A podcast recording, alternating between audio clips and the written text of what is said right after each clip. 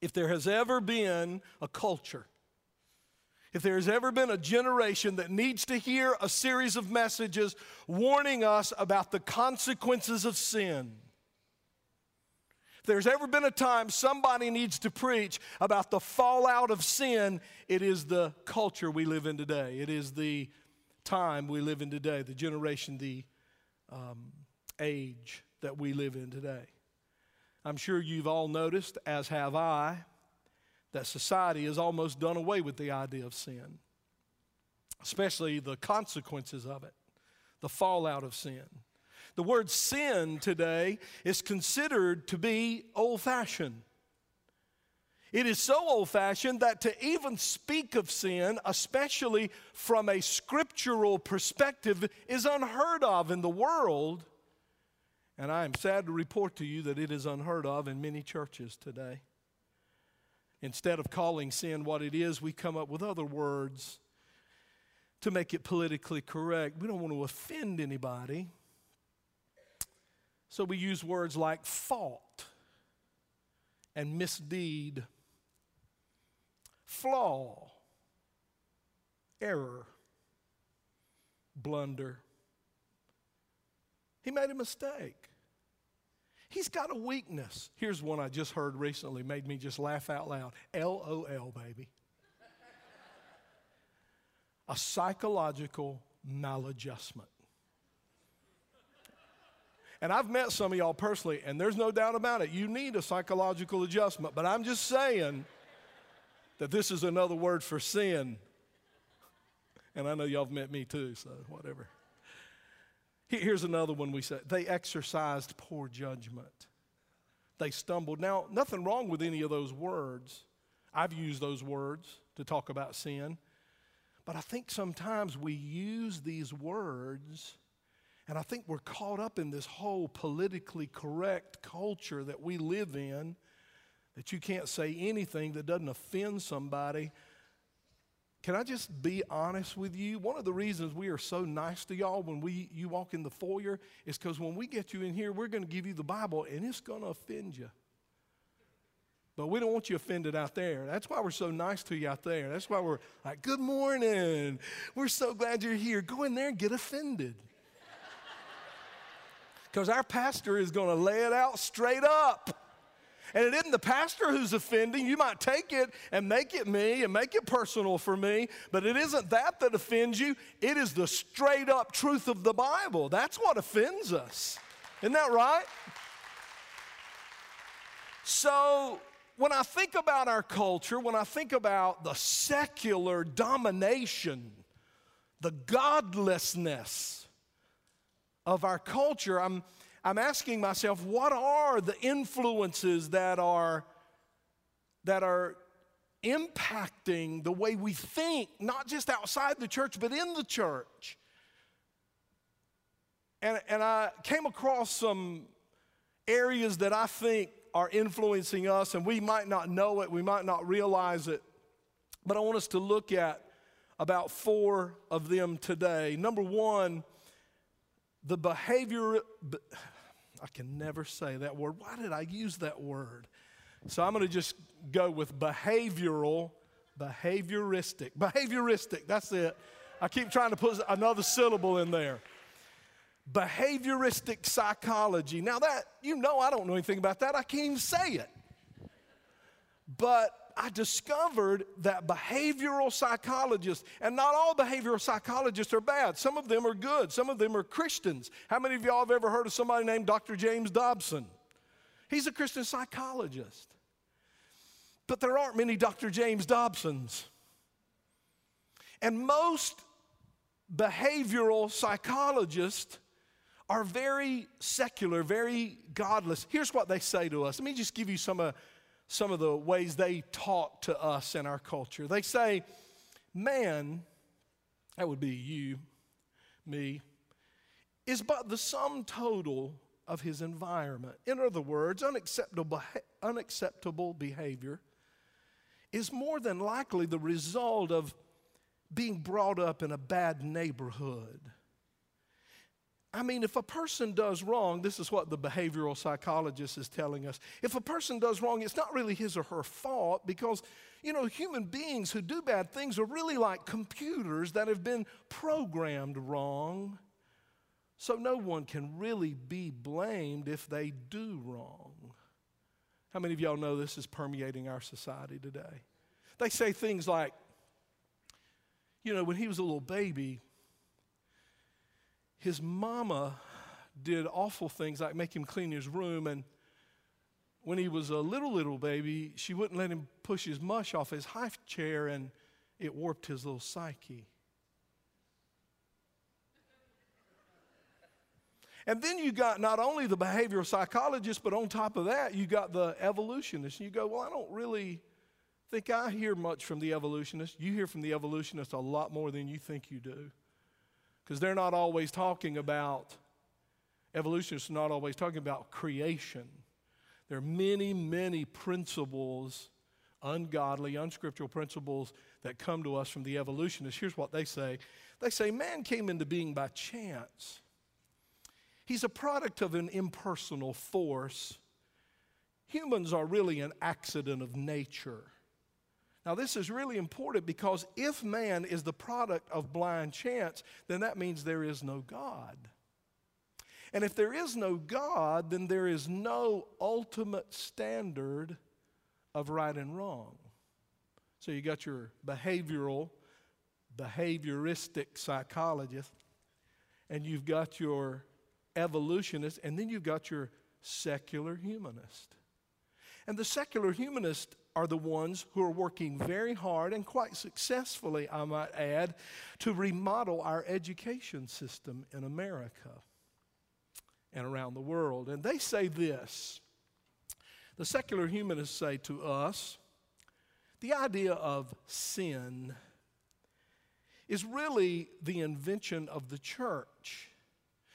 And they invented it so they can manipulate you and control you with guilt. So, you young people really don't need to pay any attention to the church because they just want your money and they just want to manipulate you. And one of the great ways they do it is with this little three letter word called sin. So, don't listen to that. And then, on top of that, like icing on a cake, we've got so called ministers.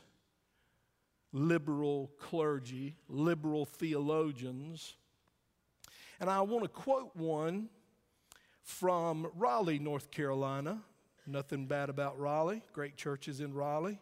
It's just a bigger city here in our area.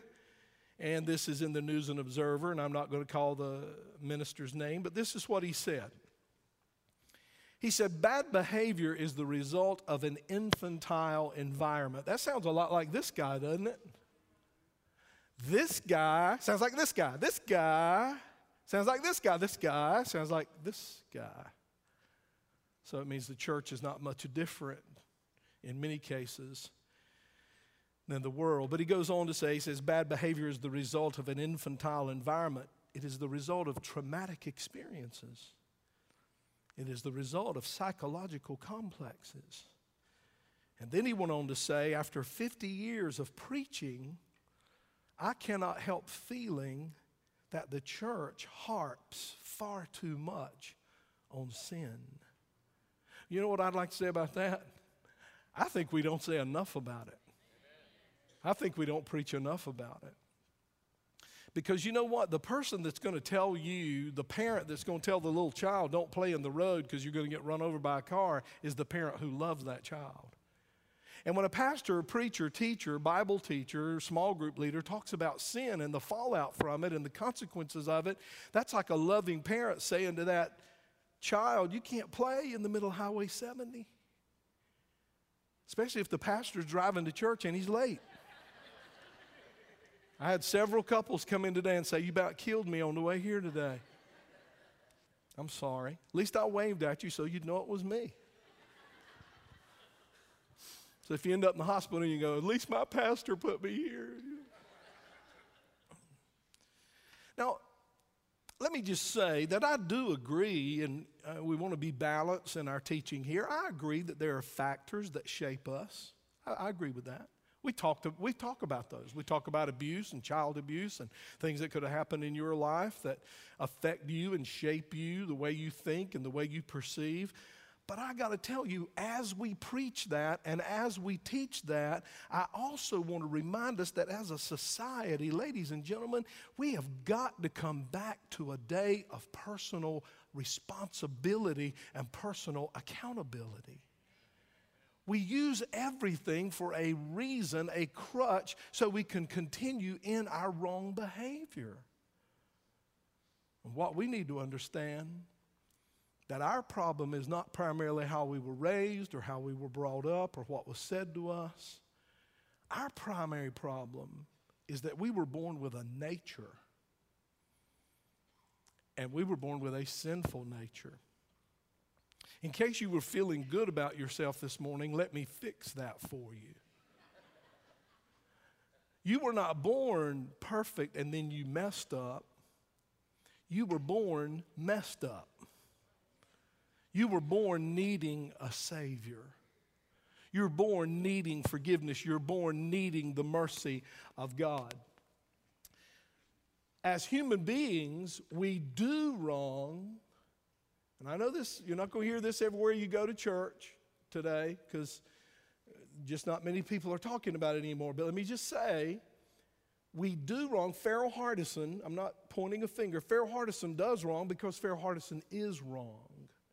My nature is wrong. We talk about this all the time. First of all, we live in a sin cursed world, and the flow of this world is not going toward God, it's going toward hell. And then I've got a nature in me that doesn't want to go toward God either. I got a nature in me that wants to satisfy, guess who? Me, self, Farrell. You got that in you. We war against that. Your primary enemy is not Satan.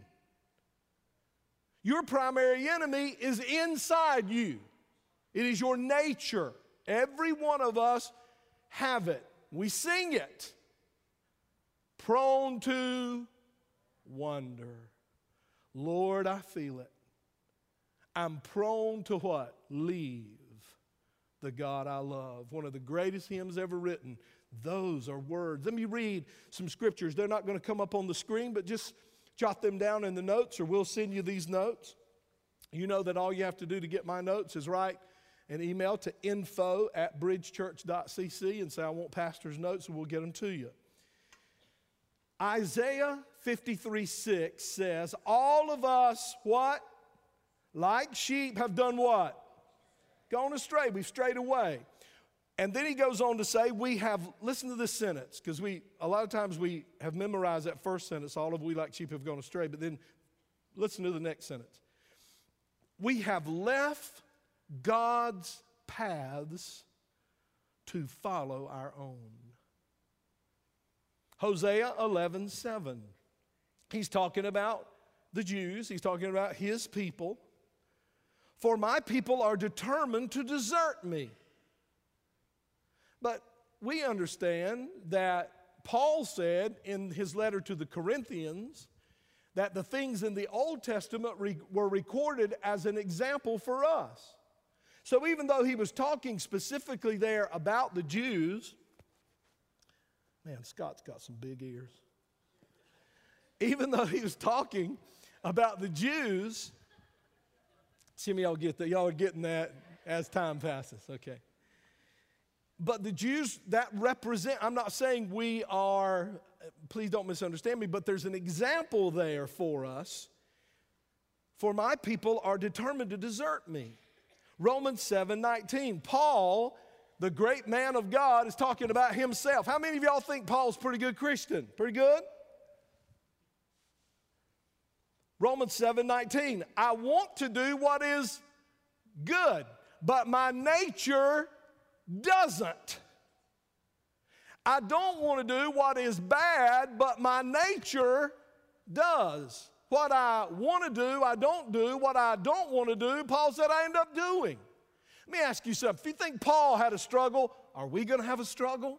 Oh, man, absolutely. My point is this the idea of sin and the idea of fallout from sin may be considered in our culture old fashioned. It may be considered out of date, but it is my responsibility as your pastor, and it is this church's responsibility to tell you about sin and its consequences, and that the fallout from sin is a reality. I don't want you to stand before God one day and go, he didn't tell me. Pastor didn't tell me. Church didn't tell me. They were they wanted to be so seeker friendly that they never really told me the truth. They kind of beat around the bush. Have you ever seen one of those ads in um, a real fancy magazine? Uh, maybe you're in a doctor's office and you pick up Cosmopolitan, Cosmopolitan magazine. And you're thumbing through Cosmopolitan magazine and you see an ad and you study that ad and you look at that ad, and when you get ready to turn the page, you go, What were they advertising? You ever seen that? I guess that's good marketing. Sometimes I think it's just an effort to be really, really, really cool. But I'm going to tell you something. We got to make the message clear. We've got to make the message plain. It is my role as your senior pastor to lead our staff and to lead our volunteer leaders and to stand in this pulpit and proclaim to you if you go your own way, if you decide what's right and wrong, and you don't listen to what God says about what's right and wrong, there's a payday for that. There are consequences to that. Now, it isn't like God goes, Oh, you're going to sin, are you? Boom. No, man, it's just like not eating right, it's like not exercising. It's like not doing the right things you know to do physically and keeping yourself from doing the wrong things that will hurt you physically. It's the same thing spiritually. So we can't decide, we can't choose. In order for us to know what's good for us and what isn't good for us physically, we read material, we listen to doctors, we watch videos. It's the same thing with your walk with God. You want to know what's good for you spiritually and what's bad for you spiritually? Read your Bible. Read your Bible. So, it is our responsibility to talk to you about sin. It's our responsibility to talk to you about fallout and the reality of it. And it's our responsibility to teach you to treat sin as public enemy number one in your life. My greatest enemy, your greatest enemy, is sin.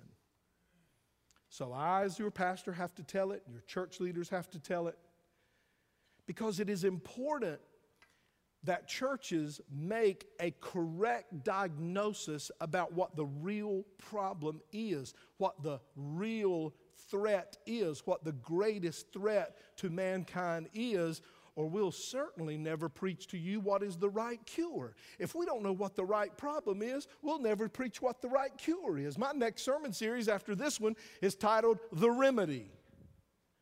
Oh, I don't know what the remedy is if I won't face what the problem is. Isn't that right? And so that's my job. I, I love reading what the old preachers say. I love it. Dr. Vance Havner, you ever heard of Vance Havner? Man, he's with Jesus, but man, he was old school and he was brilliant. I love to read his stuff. Matter of fact, there is a website called old guys, the old guys, or something like that. And it just tells you what the old preachers said. And I love to go back and read what they say. And one of them said, The thing that's wrong with most churches today is that we're spending too much time sweeping down cobwebs and we need to be, be killing some spiders. Isn't that right? Spiders, that's sin. Cobwebs are all the consequences all the fallout.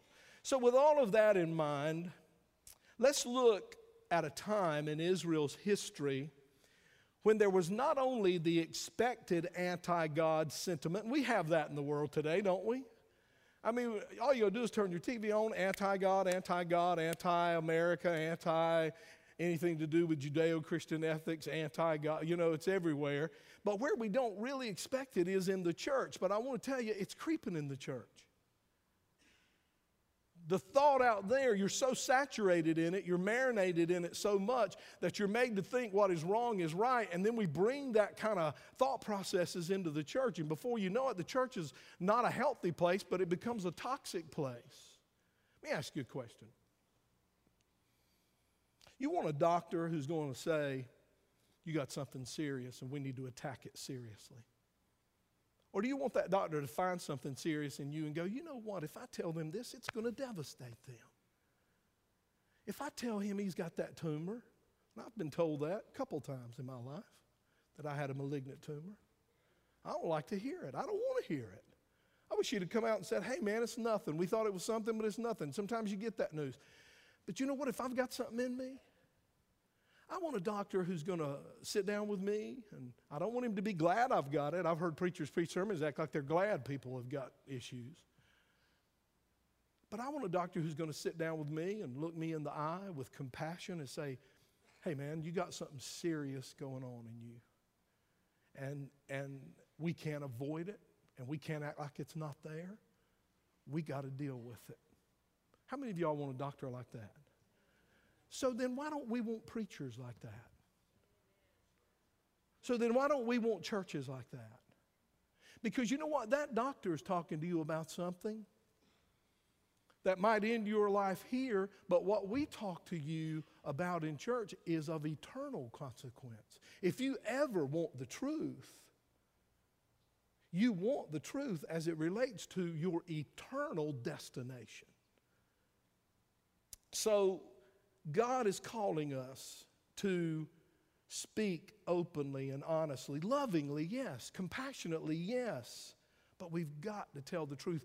Listen, when you're, when you're bringing the Word of God, you can't bring the Word of God like one of these ads in that fancy magazine where everybody comes to church and goes, That was awesome. I don't know really why it was awesome, but I was comfortable and I came in feeling good about myself and I left feeling good about myself. And that's the kind of church I want to go to where it's just feel good. I got to tell you something, man. I dread some of my appointments at the doctor's office. And sometimes I walk out of the doctor's office and I don't really feel real good about what I just heard. And, and maybe I'm old school. Maybe I'm getting old and I need to just, you know, go out to pasture somewhere. But I'm telling you, we need to come to church sometimes and we need to leave going, that rocked my world right there. I want to rock your world today. So, so not only in this time we're about to talk about was, um, was Israel um, living in a culture where there was outside of Israel a lot of criticism and hatred toward God, just like we do today. But this moment in time that we're going to talk about, just like today, there was a lot of frustration toward God in the Old Testament church. There was a lot of animosity and rebellion toward God, even from his own people. Now, listen to me. In the midst of this hostile environment, both outside and inside the, the people of God, God calls a young man to be his preacher. God calls a young man to be his messenger to that terrible, terrible time. And I talk about him a lot, and we read about him a lot. And he's one of my favorite stories in the Bible, and passages and books in the Bible is Jeremiah. Now, if you think, if you think, if you're here and maybe you've been a pastor or you've been in a church that was tough, You've never been in a church tougher than the church Jeremiah was dealing with. And I'm using the word church. Of course, the church age had not been born at this time, but I'm just tying it in with our day. So God comes to this young preacher, and I want you to listen what he tells this young preacher. Now, I don't know how old Jeremiah was here, but he, he refers to himself as a child. He refers to himself as a youth. We'll read that in just a minute. So I don't really know how old he was. I guess I could have studied some more and find out. But he was very young. He was much like myself. He was very young, and I was called into the ministry. I felt God calling me to be a preacher. I didn't know what kind, I didn't know where, I didn't know exactly what I was supposed to do, but I knew I was supposed to be a preacher at age 17. February, the month of February, age 17. And um, I remember, I remember uh, I didn't really know if he was calling me, and I didn't know very much about the Bible. The only thing I knew was Moses had a coat of many colors. That's all I knew about the Bible. And uh, so I got on the back row of the church during a, a time of prayer, and I opened my Bible and I said, God, I don't know much about the Bible, I know very, very little about the Bible. But I need to read something as a 17 year old kid that's going to that's going to cement the truth in me. I mean, are you really calling me? Because I'm going to tell you something. You do not want to choose the ministry, you want the ministry to choose you. Are y'all, y'all get that? Okay, have you ever seen somebody choose the ministry as a career? They always have a problem. You, that, the ministry has to choose you. So I want to make sure I wasn't choosing the ministry. The ministry was choosing me. And I remember my daddy was a preacher.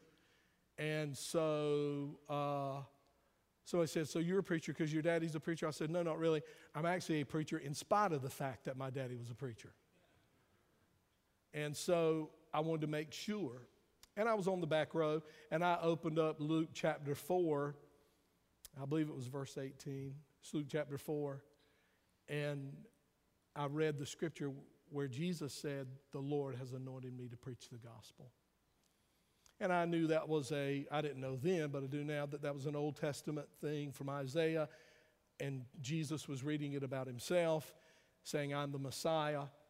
But God used that to confirm in me that I've been called to be a preacher. And so when I go through this scripture we're about to go through here, and I'm going to go through it quickly, um, it just reminds me so much of my calling into the ministry. Now, please don't misunderstand me. I am not a Jeremiah by any stretch of the imagination. There's one thing about me and Jeremiah that's similar. He cried a lot. And when he would deal with his church, now not this church, but in my ministry, I've done a lot of crying. And um, matter of fact, the book of right after the book of Jeremiah is called what? Y'all know? Lamentations. He wrote that book. And the word lam- lamentations means cry, lament. So, chapter 4, we're in, chap- I'm sorry, chapter 1, verse 4 of Jeremiah. Uh, and these scriptures are going to come up. Then the word of the Lord came to me, Jeremiah, saying, Before I formed you in the womb, I knew and approved of you as my chosen instrument. I've got to tell you something, man. If you're, if you're down on your uh, confidence level and you hear that right there from God, that'll boost your confidence a little bit, won't it? Let's go to the next slide. And before you were born, three things I separated you. These are synonyms, they mean basically the same thing. I separated you, I set you apart, and I consecrated you and I appointed you as a prophet to the nations. Now, now Jeremiah is going to say something. A lot of times when God says something awesome, the person he's talking to says something really dumb back to him. That's a lot like me, too. so Jeremiah's about to talk, and he's going to say something really dumb back to God. Then said I, Ah, Lord God, you forgot something. Behold, I cannot speak, for I am only a youth. Now, we're going to go to the next slide in just a minute, not yet, but we're going to go to the next slide. So you would think the next verse would be God saying, Yea, unto thee I say, Oh, didn't realize how young you were, slipped right by me. I mean, why would you even say what Jeremiah just said if you didn't think God was going to say that back to you? How many of y'all think God probably already knew how young he was? And that he had a gun, but he didn't have any bullets in it. He wasn't ready to shoot. Reminds me of an old lady stood up in a testimony meeting one time. She kept saying in her testimony, and I'm aiming to do better. And y'all pray for me because I'm aiming to do better. I'm not doing real good right now, but I'm aiming to do better. And finally, the pastor said, Hey, woman, just shoot. Go ahead and shoot. You're aiming. Shoot. Quit talking about what you're going to do and do it. And the people said, Now, if that was too deep for some of y'all, I'll come back to that in a minute. We'll go through it again. And before you were born, I separated you And he tells him, I've ordained you. He goes, I can't do it. I'm a youth. Go to the next slide. But the Lord said to me, that's one of them things I tell y'all right there is in the Bible that we need. Big butts right there. There's a big one. I love saying stuff in church you're not supposed to say in church.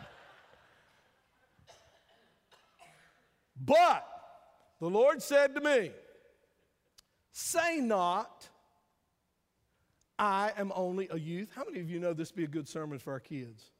I bet you Pastor Josh has preached this. I bet Pastor Andrews preached this.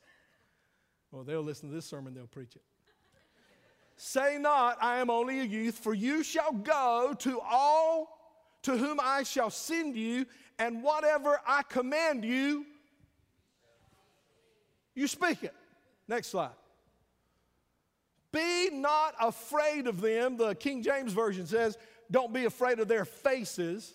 Because sometimes when you're preaching, you get some.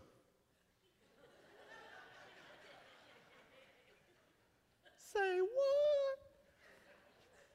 Be not afraid of them, their faces, for I am, glory to God, I am what? To what? From those people who don't want to hear you preach. I am with you to deliver you. Who said it? How many of you think that's pretty important? Next slide. This, oh, baby, I love this right here. Then the Lord put forth his hand and touched my mouth. And the Lord said to me, Behold, I have put my words in your mouth. I mean, man, you get mad at the Bible preaching preacher all you want to. You get mad at a preacher who gets on his knees and cries and says, God, don't let me say anything stupid, which would be too late for me today. But anyway, God, help me preach the truth. Help me say what you want to be said. You can get mad at that preacher all you want to, but I tell you who you need to be getting mad at is you need to be getting mad at the Lord because a guy who's like that, humble before God and does his preparation, does his due diligence, does his study, and then gets on his knees and bathes that sermon in tears and, and humility. I'm telling you right now, you can get mad at him all you want to, but they're not his words, they're God's words. I've been worried about this sermon. I've been you know, I want people to like me. I'm just like you all. I, I want to be liked. But I know I'm probably going to preach some stuff today, or if I ever get to it, next week, next week, that you're not going to like. He says, Don't be afraid, preach it. Then look at the final, final slide. See, God is still talking to Jeremiah, this young preacher boy. I have this day appointed you to the oversight of the nations and of the kingdoms. And here, here's what I want you to do. You're, you're my preacher now. You're my preacher. I want you to root some stuff out. I want you to pull some stuff down. I want you to destroy some stuff. I want you to overthrow some stuff. And then I want you to get in there after you've done that, and I want you to build, and I want you to plant. I think it's interesting that he gave him four commands to tear some stuff up and two commands to build some stuff back.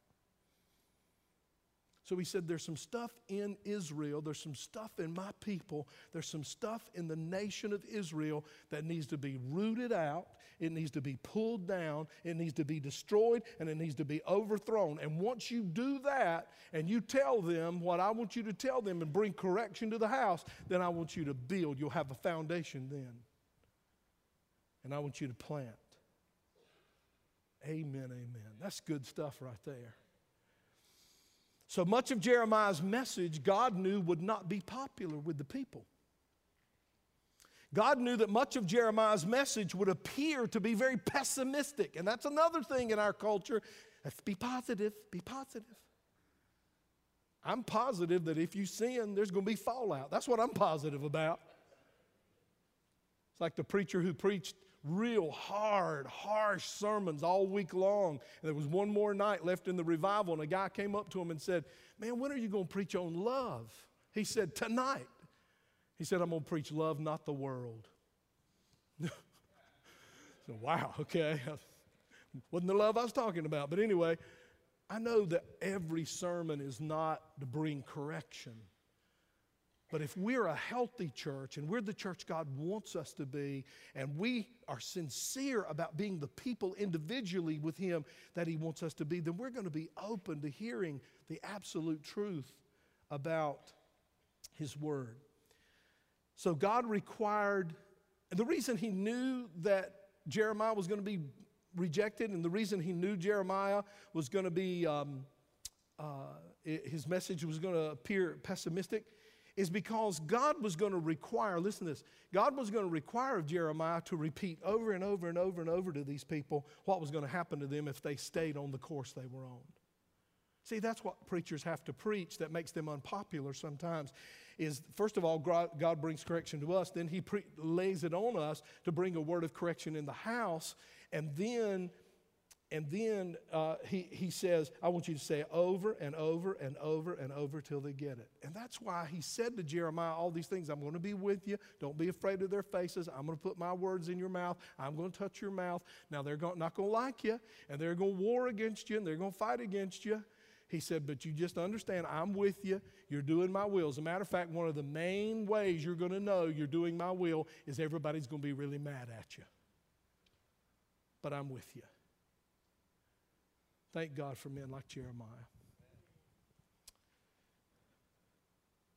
In order for the people of Israel to avoid the fallout from their lifestyles, a clear declaration of truth was required. In this three part series, we're going to talk about uh, the life of Samson. So, next week, we'll talk about Samson. I'm going to talk about him just a little bit right here as we close this message. Um, we're going to talk about some other Bible personalities. But we're going to look at Samson because he demonstrates to us the tendency to drift from God. How many of you know the thing I've preached the whole 25 years I've been your pastor? You never drift in the right direction if you're drifting in your walk with God today, you're drifting in the wrong direction. So we're going to look at Samson's drift, and then we're going to look at the devastating fallout from Samson's sin. Because, as I've told you many times, sin will take you further than you want to go. It will leave you a lot longer than you ever thought you would stay, and it will cost you way more than you ever thought you would pay. In the book, and I would recommend you get this book. We don't have it in the bookstore, but um, I would recommend it. It is called Spectacular Sins, and it is written by Dr. John Piper. How many have ever heard of Dr. John Piper? Good, awesome theologian.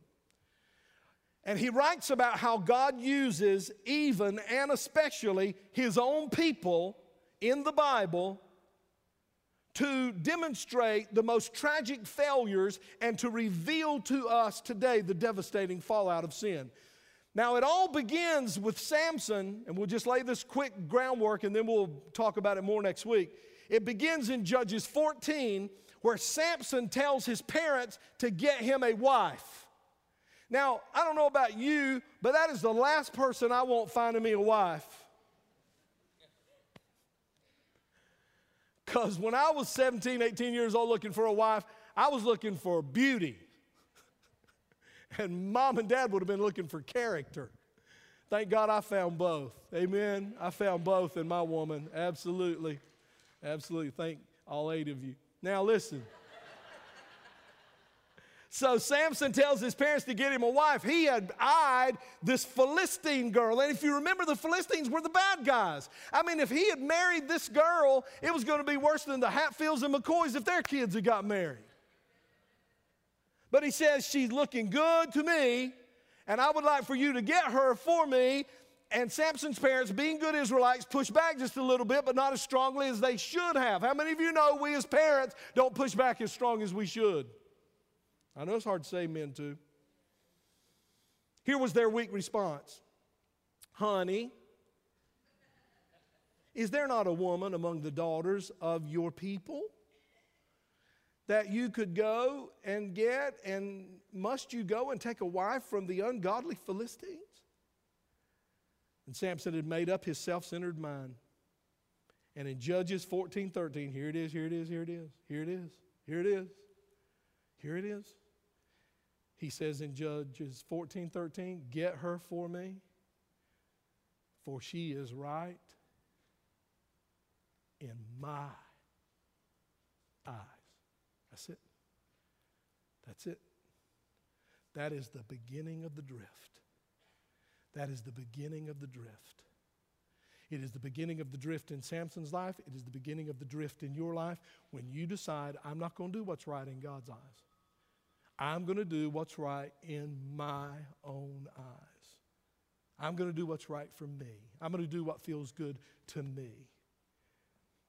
Now, the downward spiral started right there for Samson, and right in my own eyes is not a phrase to be taken lightly. Exhibit A, Eve. How many of y'all remember Eve? She listened to the serpent and then saw the um, off limits tree. God had told him, You can't eat of this tree. You can eat of all the other trees, but you just can't eat of this one tree. And the Bible says this about what Eve thought. In Genesis 3 and 6, it says that she said three things about that tree. Number one, it looks like the fruit would be delicious to me. It was a very pretty tree. It was the light of my eyes to me. And I know the reason God doesn't want me to eat this fruit is because if I eat this fruit, I will be wise like God, and I want to be wise like God. So I'm going to eat it because it's good. I'm going to eat it because it tastes good. I'm going to eat it because it's beautiful and I like it. And I'm going to eat it because God's just trying to deprive me of something great. Second Samuel, we have a gentleman there named Absalom. And Absalom is David's son. And Absalom shows a similar uh, kind of rebellion and self reliance as Eve does. And instead of relying on God, he relies on his own wisdom. So he is, he, he is uh, so messed up, Absalom so messed up, that he has turned against his daddy. His daddy was David. I mean, the David. The David. Goliath killing, giant killing David was Absalom's daddy. And he turned against his dad, who was the king of Israel. Now, the reason he turned against his dad is because, listen to this now, he sought advice from one of his dad's old advisors who had also turned on his dad. And that guy's name was Ahithophel. So if Pastor Jeremy don't know what to name his new baby, right there. Ahithophel, that's great. Now look what he says. Here's what, here's what Samuel said. Here's what uh, um, Absalom says. He says, The advice that I got from Ahithophel who is away from God because he has turned his back on David. How do we know Ahithophel was away from God? Because David was God's man and Ahithophel had turned away from David.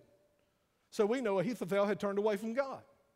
But uh, Absalom listened to him for advice. You know why Absalom listened to him? The same reason a lot of people go to the churches they go to, because the preacher tells them what they want to hear. And that's why he went to Ahithophel. He knew Ahithophel already didn't like his dad, so he said, Ahithophel, what do you think I ought to do? Because he knew Ahithophel was going to say just what he wanted to hear. And when Ahithophel told him what he thought about the situation, here is what Absalom said The advice seemed right in the eyes of Absalom, or this is what the Bible says about Absalom. The advice seemed right in the eyes of Absalom and in the eyes of the elders of Israel. God is nowhere mentioned that it was right in his eyes. So he fell into sin. Matter of fact, he died a horrible death. He got his hair hung in a tree and hung himself. That's why I uh, told God to make me bald, because I didn't want to die like that.